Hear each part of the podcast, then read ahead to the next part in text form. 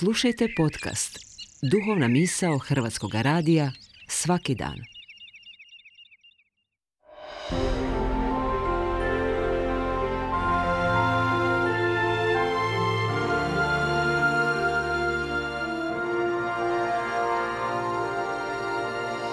Duhovna misao. Urednica je Blaženka Jančić.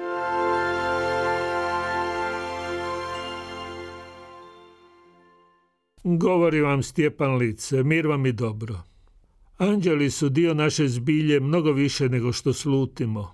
Mnogi su, nebrojeni među nama, u različitim životnim prilikama i neprilikama iskusili njihovu djelotvornu prisutnost, uključenost u naše živote. Češće ponavljam da nije moguće biti roditelj bez anđelske pomoći.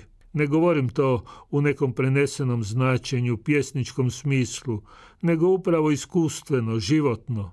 Mnogi su neskloni govoriti o svojim iskustvima s anđelima, jer im se čini, nerijetko i s razlogom, da će ih zbog toga označiti neozbiljnima, nezrelima. Tako se događa da premda obilujemo međusobno, a time i sebe same uvodimo u oskudicu. U Bibliji i u starom i u novom zavjetu anđeli su uključeni u život ljudi, usmjeravaju ih, osnažuju, izbavljaju iz nevolja i vode. Nemoguće je zamisliti Božju povijest ljudima bez anđela.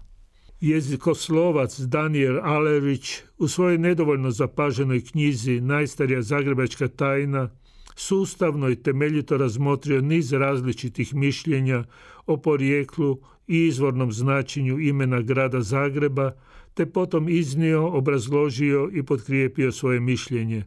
Na temelju svojih istraživanja zaključio je da je u 11. stoljeću, još prije uspostave Zagrebačke biskupije, negdje ponad današnjeg Manduševca, odnosno trga bana Josipa Jelačića, bio podignut benediktinski samostan koji bio posvećen Anđelu Gabrielu, odnosno vjerojatnije blagovijesti, navještenju gospodinovu, događaju kojim započinje novozavjetna povijest, događaju koji su uključeni Anđeo Gabriel i Blažena djevica Marija.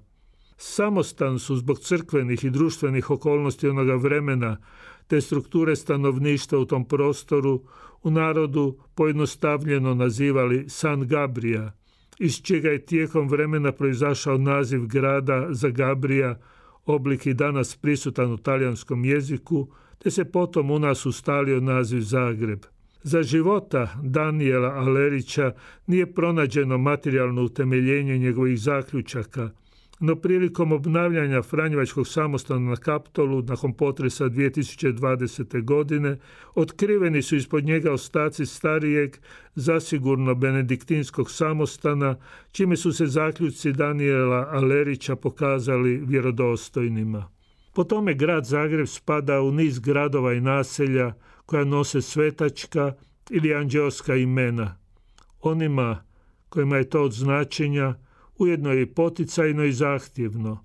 Onima koji nije, na neki bi način moglo biti izazovno, moguće čak praćeno upitnošću, jer ime je i svojevrsni ispit savjesti, provjera pristupa životu i blagoslov na putu.